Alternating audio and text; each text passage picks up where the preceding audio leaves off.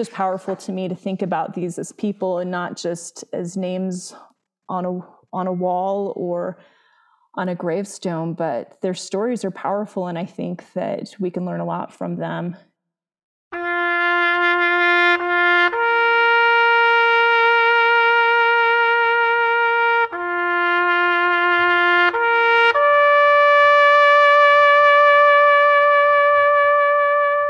You're listening to the Stories Behind the Stars podcast. My name is Tatiana Fallon, and I'm your host. This podcast is run by the organization Stories Behind the Stars. This has nothing to do with Hollywood. We are telling the stories behind the stars that were given in World War II. For those of you who are not familiar, during World War II, when a service member was killed, the family received a banner with a gold star on it. We are telling the stories behind these stars.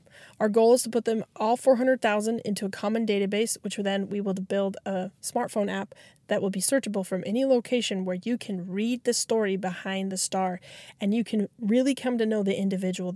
This podcast is dedicated to telling those stories as we find them, as our researchers are doing this amazing research. You'll hear from researchers who are all volunteers from all across the country, and you'll hear their story, what brought them to the project, and then also the stories that they're finding. This is amazing content, and I really hope you enjoy this adventure. In tonight's episode, I speak with researcher uh, Kirsten Howard. She had the opportunity to visit Pearl Harbor after working on our Pearl Harbor project.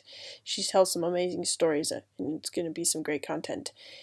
Thank you to all of our volunteers who helped us finish Pearl Harbor. The project is done. We are in the beginning of our Arlington project. We, if you could volunteer, we'd really appreciate it. And one last thing I need to ask of you if you have already subscribed to this podcast, do us a favor and write us a review. It will really help us. Welcome, everyone. Today we have Kirsten Howard. Can you introduce yourself and tell us a little bit about yourself and how you found the project? My name is Kirsten Howard. I live in Utah and I have an interest in genealogy. I'm currently working on getting my accreditation as a professional genealogist. So I listen to genealogy podcasts and so I heard about this project twice before I actually got involved. I think Ancestry said something out on on one of their sites and I thought, wow, that sounds like an amazing project. And I looked into it a little bit, but life got busy. And then several months later, I was listening to a podcast called Extreme Genes with Scott Fisher, where Don Milne was being interviewed about this project. And so the second time I, uh, it clicked and I had some time and I got uh, involved and it's been fantastic. I think it's a great project. And so I got involved in about the first part of November 2021 and did a few projects on my own to start with with uh, some Army veterans. And then I got involved with the Pearl Harbor Project. So, do you have a degree in like research or or is this just something that you like what what brought you to to your love of genealogy that's my question so my degree is in political science but uh, i've been a homemaker for the past 20 plus years and my children are kind of aging out of home and going to college and i've got two left at home and two in college so genealogy and family history research has been more of a hobby for many years. And so now that my kids are aging out and I have a little more free time, I'm getting more involved in it and I'm interested in doing it uh, research professionally and being uh, uh, honing my skills in that. So I'm working toward an accreditation in that so that I can be a professional genealogist. I really love that about genealogy is it lends itself to squeezing in those hours when you still have kids at home and they're kind of crazy so you can kind of do it you know when you have like an hour here an hour there you know and it's not like all consuming but then you can get jump in, jump into it and get lost as well absolutely i think so we all have that experience I, my husband eh, eh, is always like what are you doing and i'll be like oh i'm just doing some genealogy on the family He's like well can you come down it's time for us you know like i always get lost in what i'm the little projects i'm working on and trying to figure out it's like if a big puzzle of mystery and you try to figure it out. So that's really awesome. Absolutely. I think we call it going down the rabbit hole in this in this field, but it's common. Yeah. It's exciting. Like you say, it's it's uh, one piece of information leads to another and it opens up a story and and can take you in a lot of different directions. So it is an exciting an exciting hobby or field to work in. So did you find transitioning from like family research to doing military research like challenging? And if so in what ways or was it pretty seamless? So I had not done a lot of military research before, and so there were a few things that were different. Uh, particularly researching and finding military records. I had been on Fold 3 a little bit. My grandfather was, uh, my maternal grandfather was in the Navy during World War II. He was on the younger end of things, so he didn't get in until 1945. So the war was was nearly over by the time he served on an aircraft carrier in 1946. So I had looked up some of his records a little bit, but um, the military part was a little tricky, but not too bad. Uh, having the boot camp training that you're that Don put out was really helpful in how to find and access military records, and then it was pretty straightforward. But a lot of the research for writing the stories is is the same as for researching your own family stories, finding census records and using newspapers to pull out stories and sources like that that I, I was quite familiar with. So I wouldn't say it was seamless. It was a little bit of a learning curve, but but certainly there was help along the way if I had questions. I think that's one of the things that uh, pulls in a lot of people to doing genealogy work is is the fact that you can you can learn so many things about different things you're always stretching and growing and in the ask you know what you aspects of what you're learning and, and i think that's you know appealing to a lot of people who are interested in genealogy is just figuring out okay how do i do this research and what does it look like and then getting really good at that and then moving on you, are like constantly having to move on to different ways of figuring out you know uh, how far the rabbit holes goes down in different areas. So it's true. It is exciting because you're always learning new things or about new places or about new kinds of research. Uh, since getting into this uh, Stories Behind the Stars project, I have to say I've been a lot more interested in World War II. Just as I've done research uh, and I'm pulling out stories for these uh, these soldiers and these sailors, um, I've been really interested in learning more about the war in general and and and battles and the overview and how they fit into those. So I've I've been doing um, different online courses and things like that uh, that are basically lectures about World War II. I'm, I'm listening to one right now about World War II in the Pacific and learning a lot about that. And then I can see how some of these stories plug into that. So, like you say, doing a little research in one area will lead you, at least me, to be curious about um, topics related to that. My next question do you have specific stories that you've you've told about World War II fallen you want to share with us? Sure, I'd love to do that. Um, I was able to write seven stories for sailors that perished on the USS Arizona during the attack on Pearl Harbor, and I'll share a few of them with you if you'd like. Um, some that I found most interesting. So, one of the sailors that I was assigned to research and write about, his name was James Joseph Murphy and he was actually born in England in about 1920 in the Cumberland area. And his parents were Richard and Mary Murphy. And he arrived into the world as a twin. So he had a twin sister named Marie, and she was his only sibling. And his parents were both natives of that area, Cleator in Cumberland, England, and they married in about 1919. And James's father, Richard, was a miner and he started working the coal mines as a teenager. And after Richard and Mary, uh, James's parents got married, his father left England and immigrated to the United States and ended up in Bisbee, Arizona, which has got to be a very different environment than northern England uh, to move to the desert, the southwest desert of Arizona. But he moved there in about 1923 and he worked in the local copper mines there. And after establishing himself in the United States, he sent for his wife Mary and his children to join him in his new homeland a little uh, more than a year later.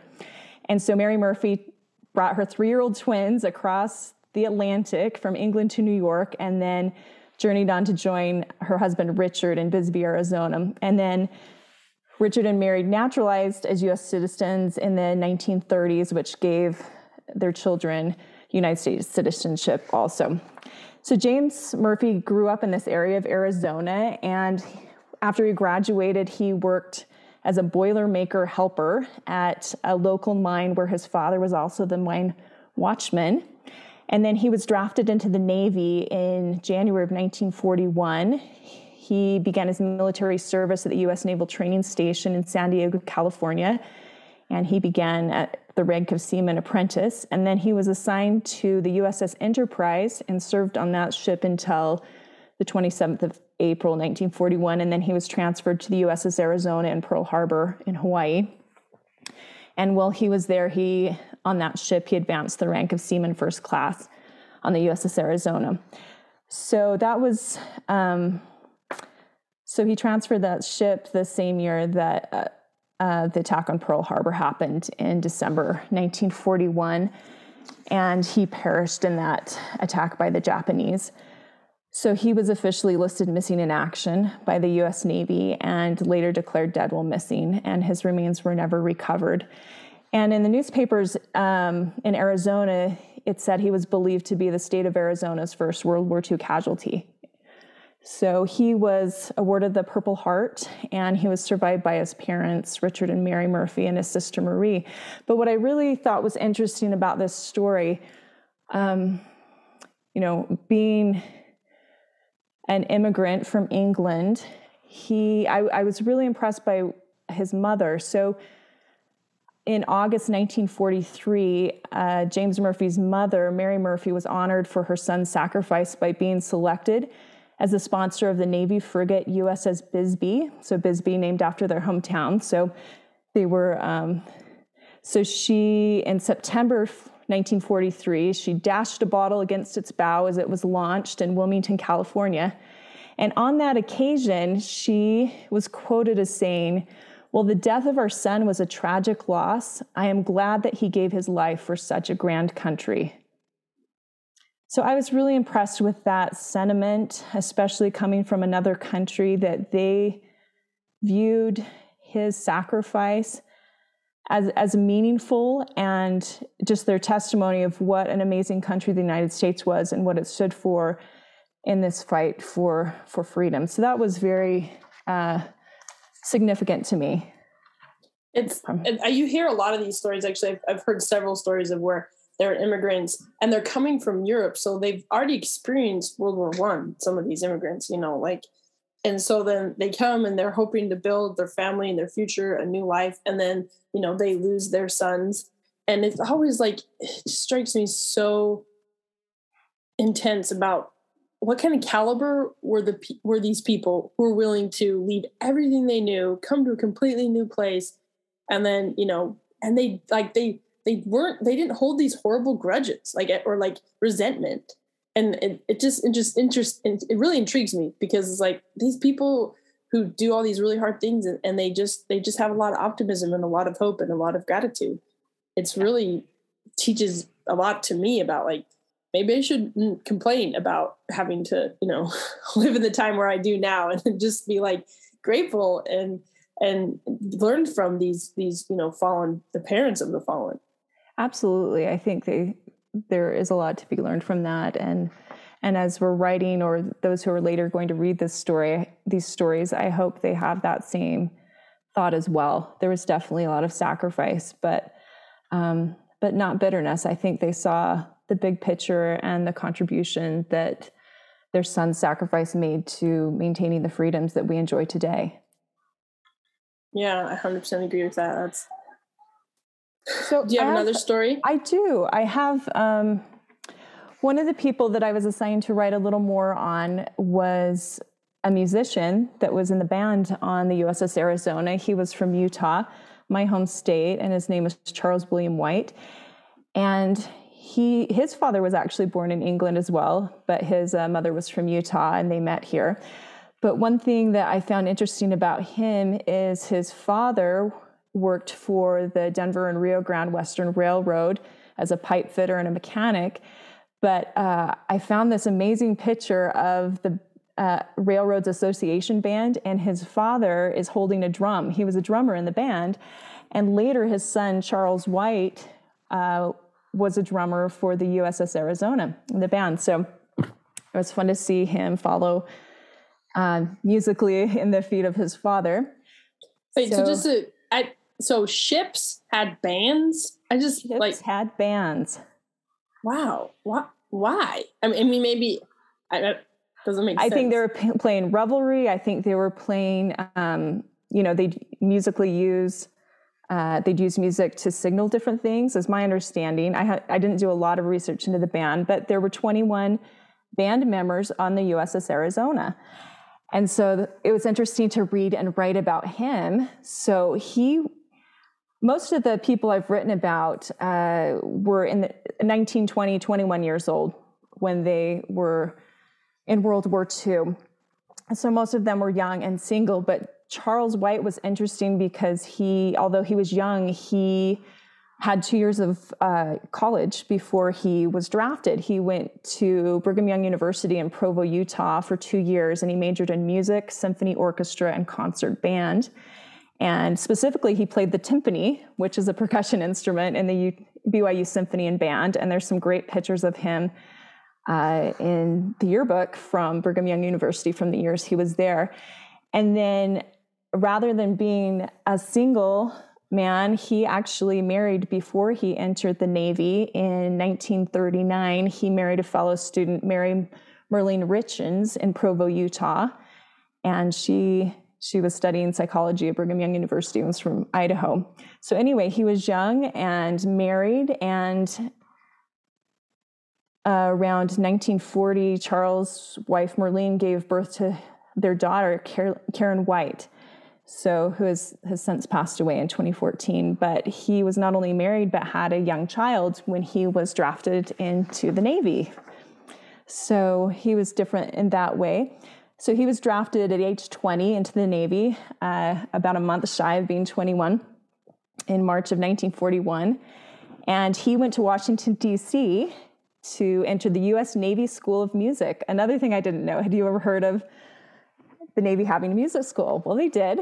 And he entered as an apprentice seaman and graduated from the school with his unit in May 1941. So the 21 members of the USS Arizona all went to that music school, is my understanding in my reading.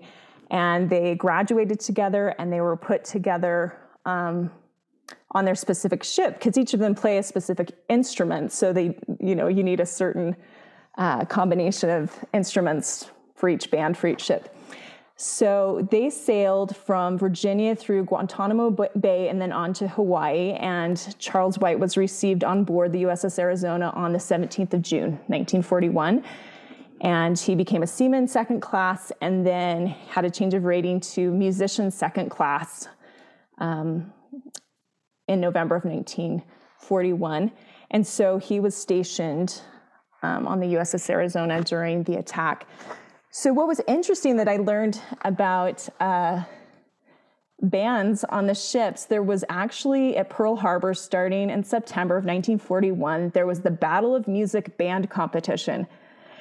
And so, what I learned about this, um, it began at the Pearl Harbor, Harbor Naval Station, Bloch Arena, and four bands from different ships that were stationed at Pearl Harbor or from capital uh, or from shore installations like uh, the Marines would compete in basically a battle of the bands. And so I think others would come to this. There's actually a picture of them competing at this, the USS Arizona band. And they actually, the USS Arizona band was one of the best ones. They won the first round at that competition. And this would happen every two or four weeks. Uh, these competitions would continue until um, it was postponed after the bombing of Pearl Harbor. But what I learned about the band, so what does what do the band members do when they're under attack, right?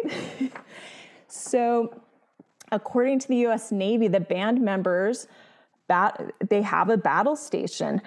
They were stationed below deck and the band members of the USS Arizona were passing ammunition to the Arizona's gunners during the attack. So when the big bomb that really um, ripped through the Arizona hit, they were right there where the ammunition was. So, um, unfortunately, Charles White was, and every member of the band were, were killed that day, and their remains were never recovered. So, but um, I went with my family to visit Hawaii during the Christmas break. And in the museum there at Pearl Harbor, there is a trophy from this battle of the, I call it Battle of the Bands, it's called the Battle of Music. But it is in the museum there at Pearl Harbor, and it lists the names of each of the band members of the USS Arizona. And after Pearl Harbor, they um, renamed renamed this uh, trophy or the competition in honor of the USS Arizona men. So they called it the Arizona Trophy. So it was kind of interesting to hear um, a little bit about that and see that little piece of history, that trophy, and look on that and see that, you know, my guy, you know, the guy I got to read about was listed on there as one of the 21 members of the USS band. And so he uh, unfortunately left his uh, a wife and a child um, after his death to uh, as survivors and also his parents and some siblings so definitely a great sacrifice there but it was an wow what a story. cool story yeah when I, when you're reading and when you're telling me the story like everyone's heard about the USS Arizona. I mean,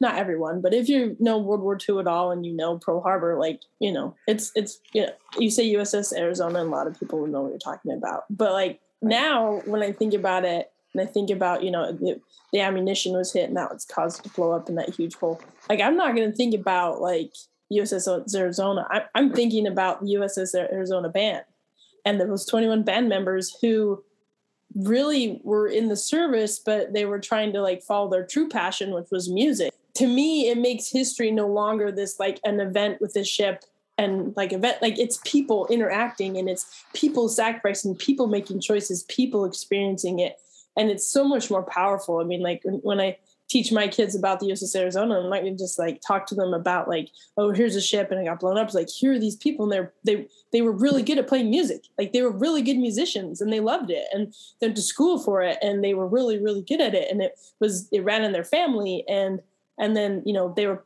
they they gave their lives on this ship for us. You know, it just I don't know what if I I kind of a loss for words, but it really hits really close to the heart about what really was sacrificed there and what really history can mean you know what really it can teach us and, and and then also like how cool was it for you to like walk in and everyone if i went to that museum before knowing this story i just think oh that's kind of a cool trophy you know like mm-hmm. it's just a mm-hmm. trophy but to you it probably meant so much more than just a trophy right i mean absolutely because i i knew the names of the the men who were in that band i had seen pictures of their faces i knew uh, you know Charles White's background. He was a father of a young daughter and and a son, and he, he lived in the same state that I did. He lived in the same area my husband grew up in, and so it becomes it becomes personal when you start looking into these people's backgrounds, which which is why I think this is a really fantastic project.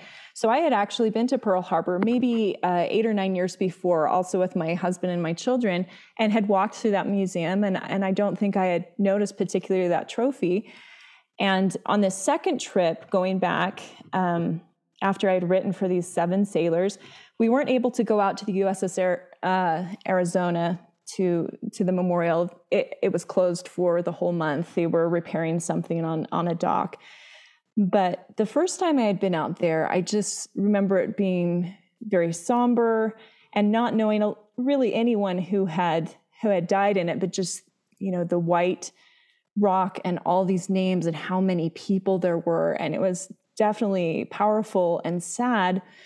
But going back and knowing some personal stories about these sailors uh, was made it's such a different experience this time around and more meaningful to me.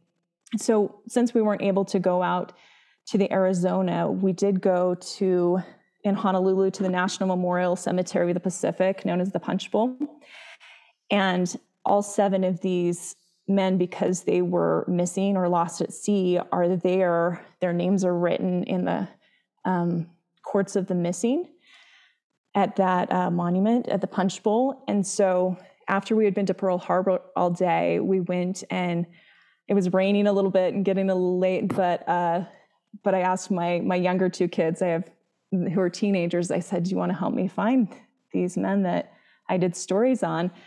So they went and we were run, looking through this, and we found each of the seven of them and took pictures with them. And I told them some of the stories about them, like, oh, this one's from from Utah, and he was in the band, and this happened, and you know, this one was the ship's cook, you know, and he was from uh, from Arkansas, and and just little bits and tidbits from these different stories. So um, it was great to be able to share that with them and uh, have those ma- names mean something. And so I'm really excited about this project that uh, more people have that experience of of not just having a name but having a story and and maybe feeling a little more deeply about these people and the sacrifice that was made for us to have the freedoms that we enjoy today. There was one other story I'll share with you just really quickly. I was also assigned um, a pair of brothers that were that perished on the USS Arizona.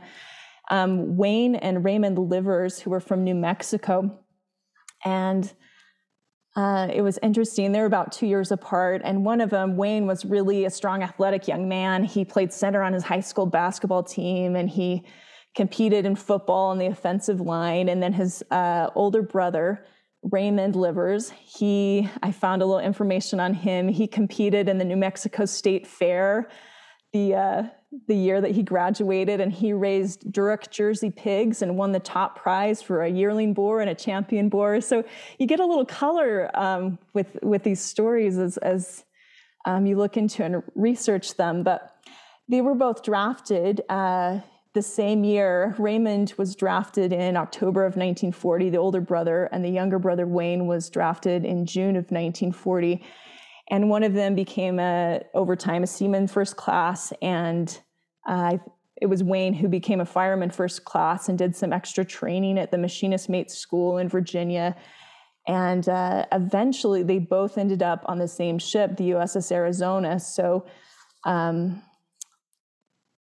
let's see. I think raymond was there first and he had served on the uss arizona since december 1940 and then his brother wayne um, was received on board in March of 1941. And so they were both there together the day of the attack. And so, um, unfortunately, both perished in that attack, and their parents received the news on December 23rd that their sons were missing in an undisclosed action in the performance of their duties. So they didn't find out for a little while later that they had actually um, perished in that. But for a family to uh, it's a, it's such a sacrifice to lose one family member, but to lose their two sons in that attack was really really sad to me as a mother. I have um, two children that are about that age; they're in their early twenties, and it's just heartbreaking to think of of losing a child as far away from home and. Um, anyway, it's just powerful to me to think about these as people and not just as names on a on a wall or on a gravestone, but their stories are powerful, and I think that we can learn a lot from them if we uh, take time to to read about them and look into this. Yeah, I love that you share that you know that story because I think I mean I, they changed the policy so that brothers after the Sullivan brothers obviously couldn't be on the same ship, but right. you know, but then there's also that like come you know I could see why brothers would want to be on the same ship. You know, it's not easy to be in the military and to have that you know brotherly bond i think they probably enjoyed that and you know liked being with each other. But then at you know the same time is you know it's like that poor mom i mean she knows they're both on the same ship. So if anything happens then you know they're both most likely gone. And i just feel like the women of world war ii especially the mothers of world war ii are that they really that generation was just phenomenal. They lived through the the great depression as parents you know mm-hmm. like i look at my great grandfather he spent about um, probably like four months with us before he died. He, he actually died in our home. And i was like six you know i was teeny. Like, mm-hmm. but i just remember him being like i don't know maybe it was just him but he was just the funnest sweetest nicest old man in the world. And and i i can't like looking back like he had a picture of my my uncle on his bedside and he my uncle was who was killed in world war ii and so you know and he talked to me a, a, lot about him and like and stuff like that but i don't think i really truly understood what his life was like, you know, like at all at seven, you know, and like looking back and, and, and being part of this project and being part of the project and like, oh my gosh, that was my great grandfather's generation. Like probably a lot of his friends were going through the same grief that he went through his whole life, you know? And we just, you just don't think about that part of history when you think about history at all. You know, it's just, it's just not something. And so that's what, one of the things that I just love about this, this project is that we're highlighting the women's and the parents struggle as well. As I've been going through and I've been hearing all these stories and interviewing researchers and, and hearing things like I've been writing down how hearing these stories has really fortified me in what I'm struggling with in life. And um, it's just, it brings perspective, it brings, it brings encouragement, and it also brings like, I don't know, peace to, in some way. I know that kind of sounds weird, but like, I feel like as we honor these, the, fallen, there's like peace that comes in in having their story told. Absolutely. I think i think it's a great way to honor their sacrifice. And like you say i think rather than um, I love I love the monuments and the memorials that have been put up to these soldiers and these sailors, but knowing the person behind that name and what they've gone through and the sacrifice they made and that their families made and losing them and there's a lot of lessons I agree that we can learn from that. And that's one of the reasons I like family history work. I think there's so much to learn from people's lives but that needs to be told in stories and that needs to be accessible for us to benefit from it but uh, it can certainly strengthen us to see other people go through trials and struggles and survive um, you know the sacrifice of their their children in war. I, I certainly think it can put our own problems in perspective and give us strength to do what we need to to get through the challenges in, in our own lives. So I think it's a wonderful project, and it's been deeply meaningful to me as I've researched and learned about uh, each of these each of these young men. To be honest, uh, like you with your um, with your great grandpa and your uncle, when I was younger, I certainly knew about Pearl Harbor, but not not a lot of the details. And whenever there would be an anniversary and on the news they'd interview Pearl Harbor survivors, they were always elderly men, right, with their hats on, with their you know, USS Arizona or whatever ship they were on. And so as a kid, I always had this picture of them as elderly men. But in doing this project, and I guess I hadn't thought about it as much, these were really, really young men. They were just out of high school, most of them. And they were just at the beginning of their adult lives and have so much potential in front of them. And and it was just interesting as I've researched them and their lives and looked at their pictures, how young they were, how much they had ahead of them, and how willing they were to do their duty, to go serve their country and to protect their the freedoms that we have now, and to uh, um, fight back against, uh, you know, those countries that Japan and uh, Germany and the Axis powers that were taking over huge swaths of the world. So the fact that they were willing to stand up and do that was amazing. Um, actually, one of the people that I wrote about before um, I started the Pearl Harbor Project, he enlisted just a few days or weeks after Pearl Harbor. He was motivated by that to to volunteer. His name was Rule Catterton. He was from Arizona, and he was the only child of his parents. And he uh, he wanted to serve his country. He wanted to protect um, his family, his freedoms, and he he volunteered and he served. And he died in 1943 in an aerial bombing on the island of Vanuatu. And there were a lot of articles about his mother after that as a Gold Star mother, and she volunteered to help uh, the military in her area and to help those who had been wounded, and just said that she knew her son knew it was a possibility that he might not come back from the war, but he thought that this was so important that this is what he wanted to do with his life. And she supported him in that. So it is powerful to hear what happens uh, to the families after and how supportive they are of, of this sacrifice and, and their son's service. Wow, that's that's a cool story to to see like that was like gut wrenching when it's like your only child, you know. So after that, being like, you know, there's no posterity, so he doesn't have nieces or nephews no. that are gonna remember him. You know, I guess if he had a cousin and the cousin had kids, so I guess I'd be like second cousin once removed, or and that's really the only people related to him that might be still alive. That's that's gut wrenching.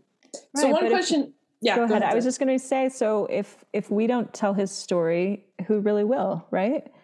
So I, I think it's a way of honoring some of these people, especially those who don't have posterity or or siblings. Yeah, exactly. You know, I tell my uncle's story to my children. My grandmother had 11 children.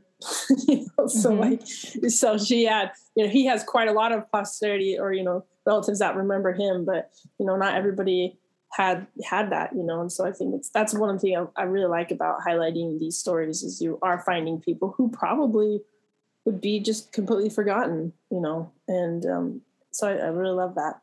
One question I really love to ask is um, if you could give um, talk to anybody who's thinking about volunteering, what piece of advice would you give them?